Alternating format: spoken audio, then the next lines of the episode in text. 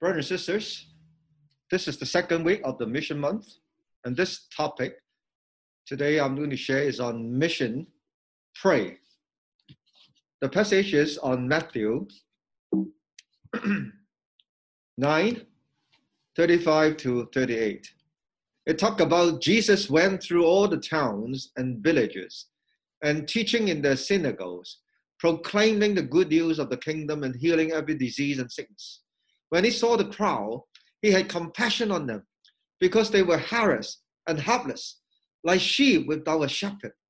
Then he said to his disciples, "The harvest is plentiful, but the workers are few. Ask the Lord of the harvest, therefore, to send out workers into his harvest field." Mission is God's heart, is God's desire. In Ephesians 1:10, which is the first week of the Mission Month, it talks about to be put into effect when the time reached their fulfillment, is to bring unity to all things in heaven and on earth under Christ. To bring unity. That means what? That means all nations be blessed in Christ. This is God's heart. This is God's desire. And this is God's mission. And in Matthew 28:19-20, it said, "Therefore go and make disciples of all nations, baptizing them in the name of the Father and of the Son and of the Holy Spirit, and teaching them to obey everything I have commanded you. And surely I am with you always, to the very end of the age." Now, this passage particularly signifies the word "make disciples." Now, in order that people can be brought unity and be blessed in Christ, they have to be God's disciples. They have to be Jesus' disciples. And this is the Great Commission. This is God's heart. And in Acts 1:8, "But you will receive power when the Holy Spirit comes on you, and you will be my witness in Jerusalem and in all Judea and Samaria and to the ends of the earth."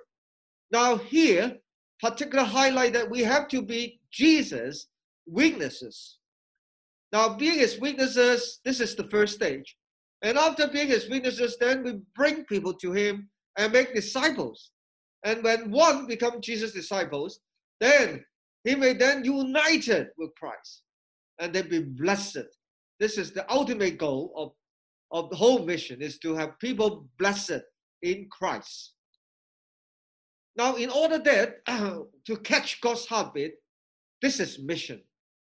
There is a word called world mission, Christians. Now, what is the word world Christian? It's not worldly Christians. By saying being a world Christian means a Christian who concerned about the whole world. Now here in Acts 1:8, they talk about "be my witness in Jerusalem and in all Judea and Samaria and to the ends of the earth." There is always a misunderstanding that, well, it says Jerusalem and then Judea and then Samaria and then the ends of the earth. And that's the misunderstanding of this passage. And that always gives people an excuse to avoid paying attention to the needs of others. We just pay attention to our own, because this is the Bible said, you know, in Jerusalem first, and then Judea, and then Samaria, and then the ends of the earth. Now, which is a sheer misunderstanding of the whole passage.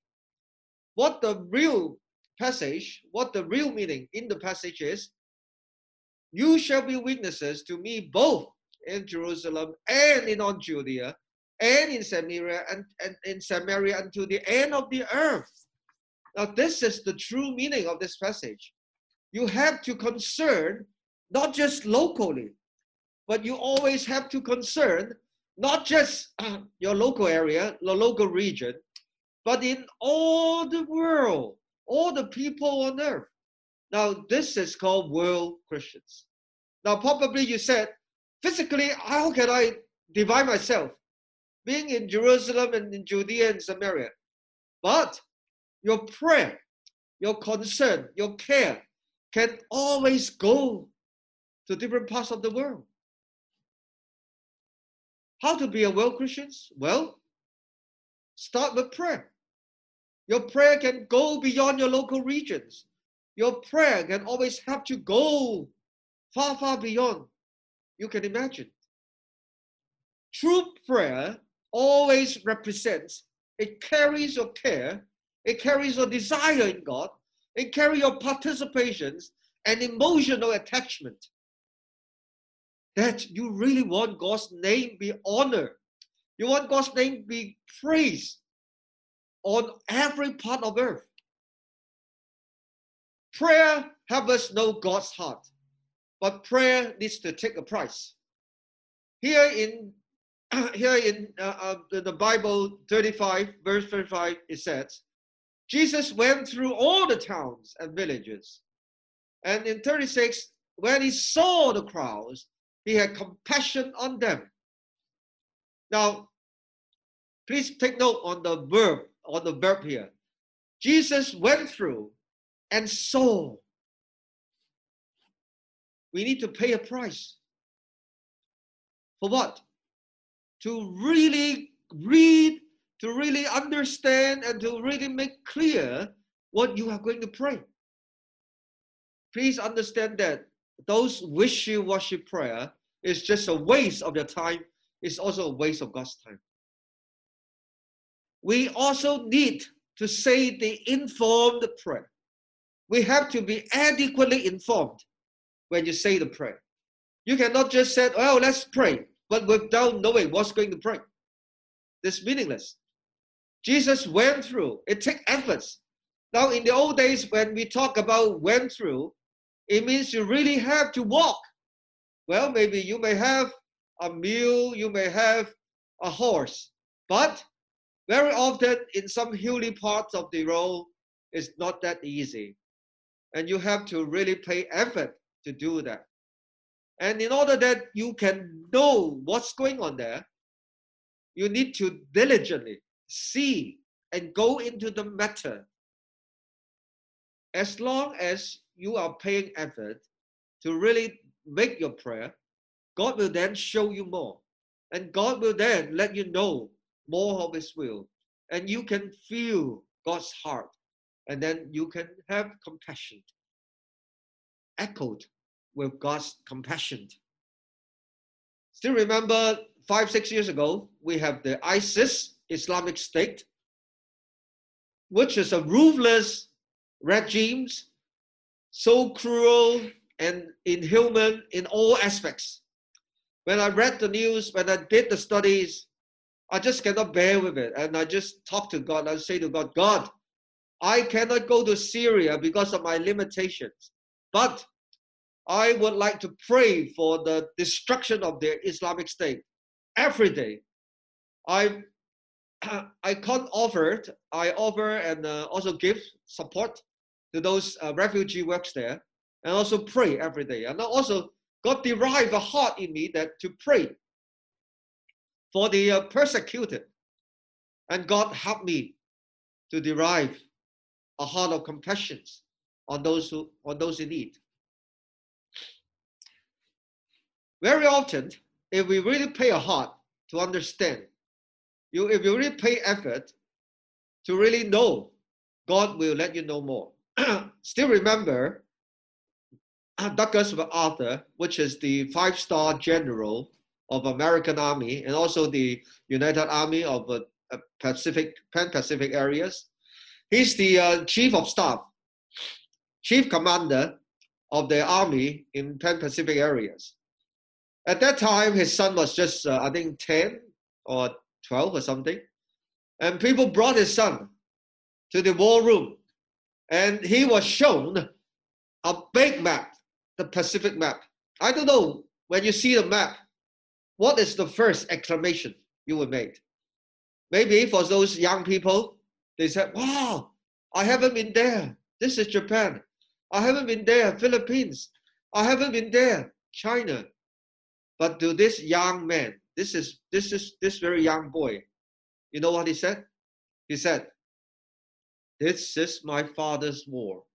Because his heart was with his father's heart. He know his father's heart. When you look at the map, you see, this is where the war is. Brothers and sisters, are your heart with God's heart? Prayer helps us work with God as according to his desire.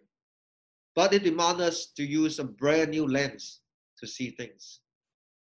Look at the passage here in 37. Then he said to his disciples, the harvest is plentiful, but the workers are few. Well, can you sense the urgency here? Can you sense it? But how come not so many can see it? Why? Why so many people are just kind of blinded? They don't quite see it. There is always misunderstanding on the right moment for mission. And in John 4:35, it said, don't you have a saying, it's still 4 months until harvest. I tell you, open your eyes and look at the field. They are ripe for harvest. Open your eyes and look at the field, but not with your own lens. You have to wear a new lens, which is God's lens. Very often you would think the same thing as the disciples thought. At that time, when Jesus was talking about that, he was interacting with a Samaritan woman during noontime.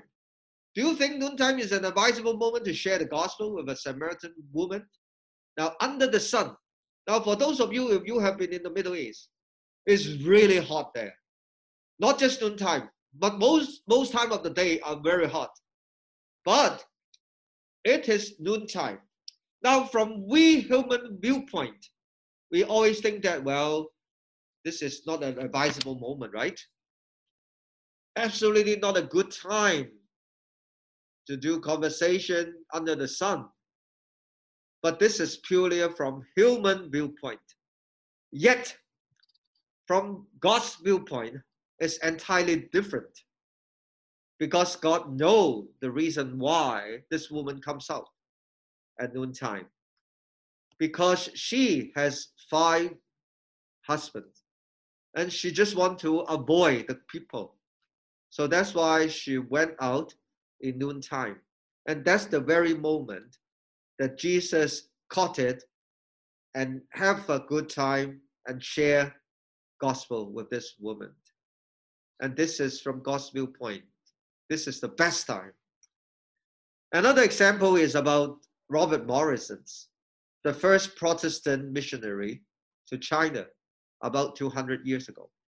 Now think about it. 200 years ago at that time, China is absolutely not a good time for foreigners. They are not just kind of discriminating foreigners, but as a matter of fact, they treated the foreigner as the invaders, as those bad guys. And as Robert Morrison at that time was 25, he on board of a ship, he has to take an en route from England to New York, and then from New York to China, because the East India Company did not allow him to get on board their ship to China. So Robert Morrison, at the age of 25, he has to travel almost 9 months from England to New York, and then from New York to China, but he was not allowed to get into China's land. So he has to find a way to stay in Macau, which is next to Hong Kong, a small island. At the time, when Robert Morrison was on board of the ship captain talked to him. Hey, young man, where are you going? And Robert Morrison said, I'm going to China. Any reason for you going to China? He said, well, I have a calling to share the gospel, Jesus' gospel, to the Chinese. And the ship captain just mocked Robert Morrison, mocking him that, young man, do you think that by yourself you can change this Asian empire? And Robert Morrison responded, he said, well, I see myself cannot, but my God can. Prayer demands us to put aside our human lens, to take up God's lens. Another misunderstanding is on the misunderstanding of the right field. Don't you have a saying, it's still 4 months until harvest, I tell you. Open your eyes and look at the fields, they are ripe for harvest. Now Samaria at that time was treated as a taboo or no-go field by Jesus' disciples. Very often, the Samaritans and the Jews are hostile to each other. They don't talk to each other. They even would not travel or pass each other's place. And they treat it as a place of no-go, at the taboo place by the disciples. And yet, Jesus made the way to Samaria because this is the right place. This is the right field to get harvest. Jesus saw it as a ripe field ready to be harvested. If you care to read on further chapters on John, you will find that later on that woman brought his fellow countrymen to know Jesus and to follow Jesus. Now the question is, why so huge difference in terms of judgment between the disciples and Jesus? Well, simple.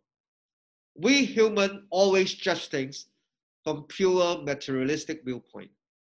But Jesus, our God, sees things from God's view, which is spiritual viewpoint. So we have to take up God's lens and put off our human lens in order that we can really understand God.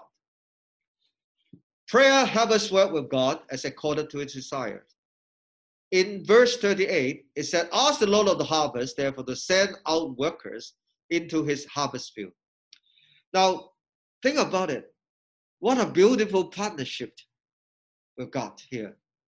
Now, here you see man's work, asking God to send. Now, if you look into the original Greek, here, the word ask actually is kind of carrying an imperative mode, so-called command. Actually, God commands us to ask him. We are commanded to ask God, which is man's work, which is our work. The second part is God's work. And then God sent out his workers. The harvest needs labor. God knows that, but he preferred to wait until we pray. Very interesting, isn't it? There is always an ask before send. Send would not happen after a seminar or after a talk. Send would only happen when God's people ask God to work. Now, if we don't pray, God would rather wait until we plead to him. It's kind of like a preset in your handphone or in your computer. This is preset. God wants us work by prayer, and then God work by sending. God wants so much of our partnership with him that he sometimes put us in some very rough situations in order that we can pray earnestly for his working. And then we can experience and share his glory. Now here, the Greek word, very interesting, for send is actually called apollo. Apollo is a word, same as the word to cast or to drive out demons, with force, of course. No gentleness, force. Ask our God to force people out. This is what this passage, what this scripture is about.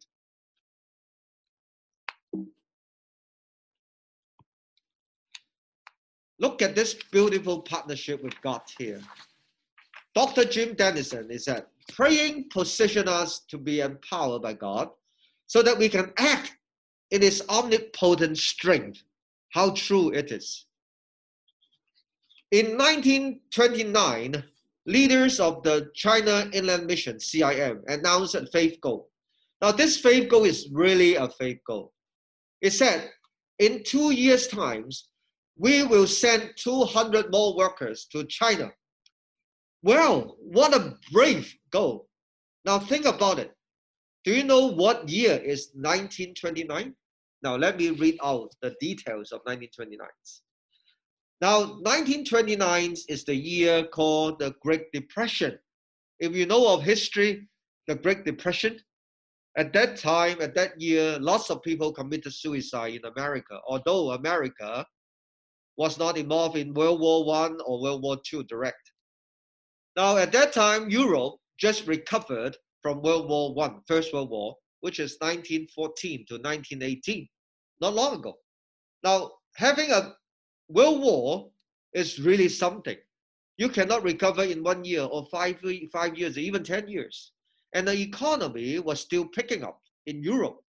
And there is a significant drop of mission force. Now, think further.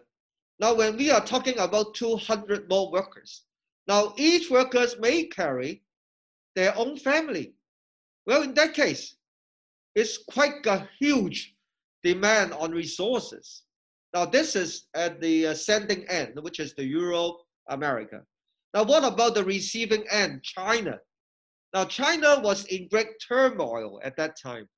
Now, if you know a bit about Chinese history, in 1900, we have the Boxer Movement. It killed at least 189 missionaries recorded on record, and they are not in record. And in 1919, we started the May 4th Movement, which is very famous, very known and famous in China, to promote democracy and science. Well, when we are talking about science in China at that time, it said all religions are superstitious. They have to be wiped off. Now, in 1921 to 1927, in China, it has the so-called anti-Christian movement by the intellectual people. Think about it. This is the receiving end in China. So chaotic, in turmoil. And in 1931, we have the very famous September 18 incident, or called the Mudden Incident, and sparked the invasion of Japanese on China, in China, which is the height of anti-foreign atmosphere. And then we have the always running, the Kuai Rebellion on the northwest China. Now, it is in such a time that they raised such a faith goal. And by the end of 1930, not even half of the target reached. Less than, I think roughly, they in history is that about 60 applications. Now, not application will be accepted as missionaries. They are much far behind the goal. So what would they do? Well, as it was started with prayer, have it accomplished by prayer. And by end of 1931, the goal was accomplished. In record, it said, in 1931, December 31st, there were 6 men on board a ship heading to China, and add up to the total, which was 203 persons headed to China, and the goal was accomplished. Prayer brings in breakthrough. Now, indeed, this is a mission impossible. But what caused them to set such a faith goal? It's prayer. Prayer helps us know God's heartbeat and view things from God's lens. Rather than looking on the surroundings, we look up to God. Prayer helps us to look up to God. Prayer helps us to feel God's heart. Prayer helps us to know God's heartbeat. It's different. And therefore, they can set this goal. When they are being questioned why they set such a goal, this is the answer. They said, "We have not finished our work yet, and there are jobs remain to be done. Look at China. So many parts of China, so many people in China, they haven't quite heard of the hot gospel. We haven't finished our work yet. There are jobs remaining to be done, and that's why we have to keep sending people." Hudson Taylor, the founder of China Inland Mission, said, "The Great Commission is not an option to be considered. It is a command to be obeyed." Do you agree? It is a command to be obeyed. It's not an option. It's not a matter, well, when you feel good and then you do. You feel bad, you don't do. No, it's a command to be obeyed. My wife, elder sister, during preparation for operation, that was just a few months ago, just 2 months ago. She had a major surgical operation, and she has to admitted to the hospital for preparation, anesthesias and all these things. And she asked herself, shall I share the gospel with the roommate in a public hospital? Well, the answer is, why not? Sharing the gospel should never be bound within the church, within the four walls of church. Sharing gospel should be at all time, at all where. And it is the ought-to-be job done by every Jesus disciple. And the result is several people were brought to Christ, including a Muslim Indonesian maid.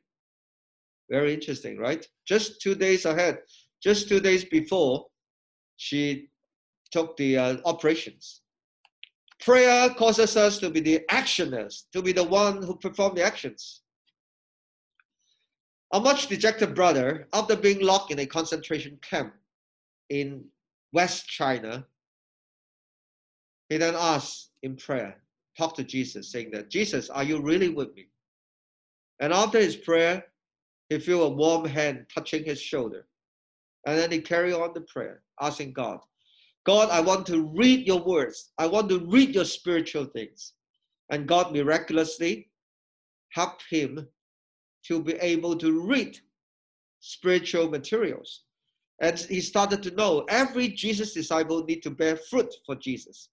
And that is, he talked to Jesus again. He prayed again.